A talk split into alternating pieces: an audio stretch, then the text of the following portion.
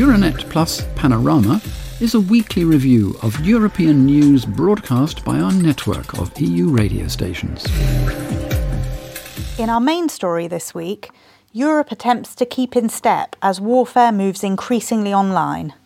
We also look at Bulgaria's uncomfortable position as the main obstacle to North Macedonian accession talks, EU treaty reform, and how the already fragile Brexit agreement is threatening to come apart at the seams. While the physical war continues in Ukraine, Europe is also bracing itself for a war on several virtual fronts in the years to come. Not only are member states waking up to military threats, they are also coming to terms with the need to wage a battle of nerves against disinformation. Since the pandemic, the European Commissioner for Values and Transparency, Vera Jourova, has been tasked with investigating the information space and evaluating the threats out there. She concludes that, yes, the European Union is definitively embroiled in an information war, as she tells Latvia's radio.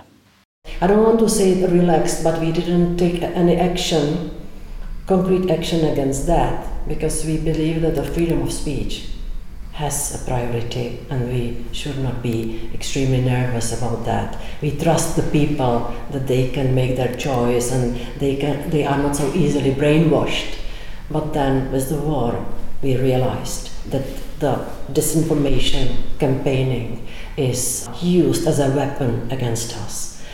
The time of war is the time when we see clearly who is who. And I asked, especially the big digital platforms, to proactively be detecting the pieces and, and uh, concentrated strong waves of Russian propaganda and, and to start removing or at least down ranking them lower in, in so, so to decrease the, the readership. According to Bojidar Bojanov, Bulgaria's Minister of Electronic Governance, Bulgaria and several other Eastern European countries serve as a base for coordinated troll factories, which are paying people to generate and circulate misleading content on social networks. In this context, the Bulgarian government has set up a new media monitoring unit. The new unit is designed to monitor all forms of media for targeted misinformation, but, unlike the country's independent Council for Electronic Media, does not have the power to regulate or sanction.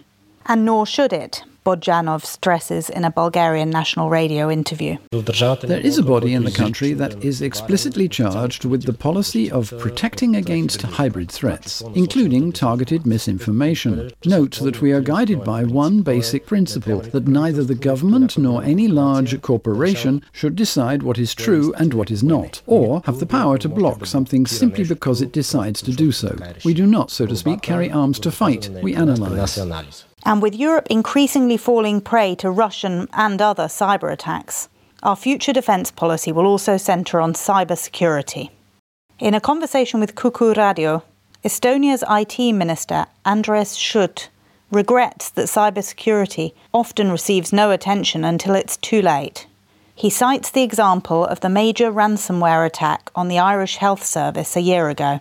Küberohupilt oli enne juba halb, aga The cyber threat picture was already bad before, but Russia's aggression in Ukraine has made it many times worse.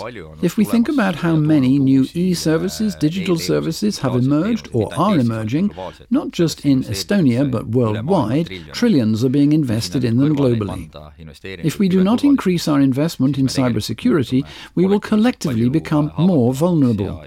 Often, for example, in private companies, cybersecurity is just an expense item. It is left to the last and all other developments take priority. I think there is a very good awareness of this among experts. The question is how well it is understood at different levels of governance, including at the political level. In the case of Ireland, for example, where the whole health system went down and has cost over a hundred million to rebuild, it is hard to think that it can be ignored politically. Yet Poland's Prime Minister, Mateusz Morawiecki, insists that all NATO countries are now throwing money at cybersecurity, as they know all too well that hackers have the power to cripple a country's defence system. On Wednesday, the 25th of May, Morawiecki was visiting Siltec, a Polish cybersecurity company that manufactures equipment to safeguard classified and sensitive information, as Polski Radio reports. There is a de facto war being waged in cyberspace that can hit systems and paralyze the defense systems of a country like Ukraine, but also a country like Poland. All NATO countries know this, and that's why today huge investments are being made in this area. I'm happy and proud that it is from here, Pruszków, that Siltec is exporting its solutions to all NATO countries. At the European level, on the 13th of May, Member States reached a political agreement with the European Parliament on the Commission's new Network and Information Security Directive. This so called NIS 2 directive effectively obliges a wider range of sectors and organisations to take steps to reduce their cybersecurity risks. Following the historic victory of a nationalist party in Northern Ireland's 5th of May elections, with Sinn Féin taking 29% of the vote to the Democratic Unionist Party's 21.3%, tensions have reignited between the EU and the UK over the hard won and never popular Northern Ireland Protocol. The Northern Ireland Assembly can only nominate its First Minister and get to work with the DUP's cooperation. And the DUP is sitting on its hands owing to concerns over the protocol with Unionists insisting the protocol be repealed as it creates a customs border in the Irish Sea. Boris Johnson is in the process of drawing up legislation to override the commitments he signed up to in the Brexit negotiations. The EU's response has been bullish, and a full on trade war threatens to ignite, with Commission officials reportedly looking into imposing tariffs on a series of British goods.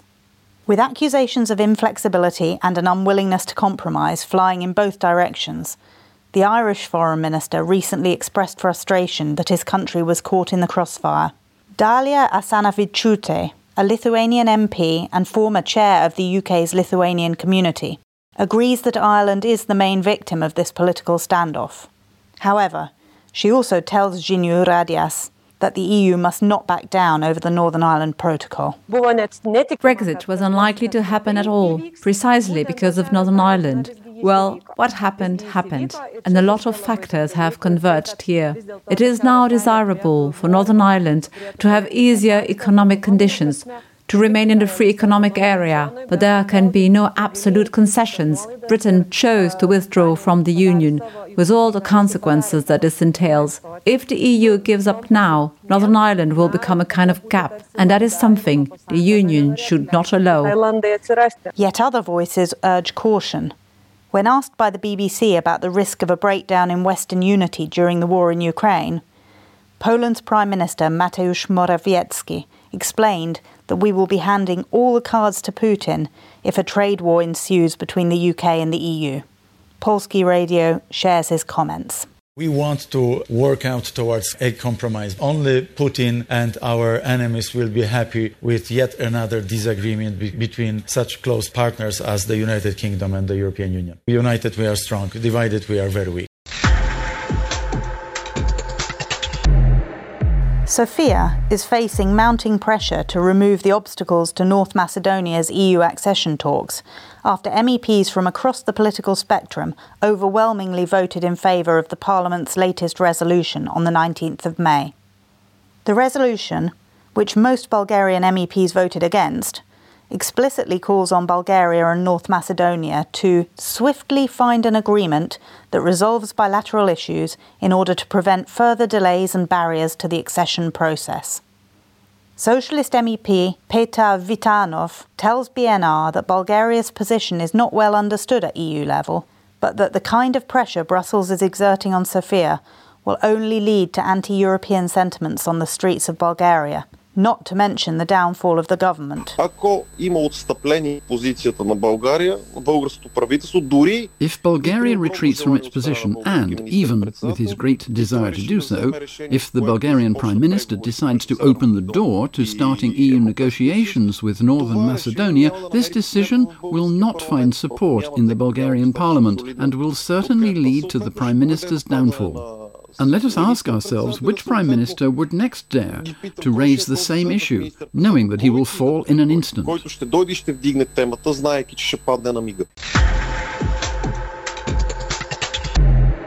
Following the outcomes of the conference on the future of the EU, RTBF has spoken to MEP Sophia in about the EU's democratic legitimacy. The Dutch Renew Europe member is an active proponent of EU reform. Her efforts focus in particular on the European Council, which she cites as being especially undemocratic. What is the European Council? It has no mandate, neither from the Parliament nor from citizens. You can't demand responsibility or accountability from the European Council or dismiss it when it makes mistakes. It is therefore an anti democratic body, and I think that when we change the EU treaties, we should not only give more power to the EP, but also, and above all, address this democratic deficit in the European Council. And when you look at the European Council sanctions on Russia, a single head of state, Viktor Orban from Hungary, can paralyze everything, can hold the EU hostage. He will withdraw his veto, I can tell you this already, but he will ask for a lot of money in return. So it's really perverse. This has nothing to do with democracy. But the key question is whether the EU is able to respond effectively to today's challenges, to the challenges of this world. Do we really believe that we can make decisions unanimously behind closed doors? I don't think so. As we reported a couple of weeks back, Emmanuel Macron recently threw his weight behind the idea of reforming the EU treaties, a proposal that is strongly resisted by many member states. Political philosopher Joséphine Staron is Director of International Relations at the French governance think tank Synopia. She tells France's Euradio, the newest member of the Euranet Plus network, why Macron may be right. Prenons un exemple récent. Let's take a recent example. Spain and Portugal decided to freeze electricity prices, and Jean Luc Mélenchon was quick to point to them as an example, saying that they had disobeyed European rules since it is the EU that sets electricity prices for its member states. But they were not disobeying anything because they had received a special derogation from the European Commission. The discussions lasted for more than a month, but Spain and Portugal finally managed to convince the Commission that this derogation was necessary because there were too few connections with the rest of the continent. And one thing that's certain is that the European treaties are no longer entirely adapted to the current context. The most recent one, the Lisbon Treaty, was signed more than 14 years ago, so Emmanuel Macron's proposal to revise the treaties is far from absurd. So we'll leave you there, but join us again next week for more insight into the news as reported from around the EU.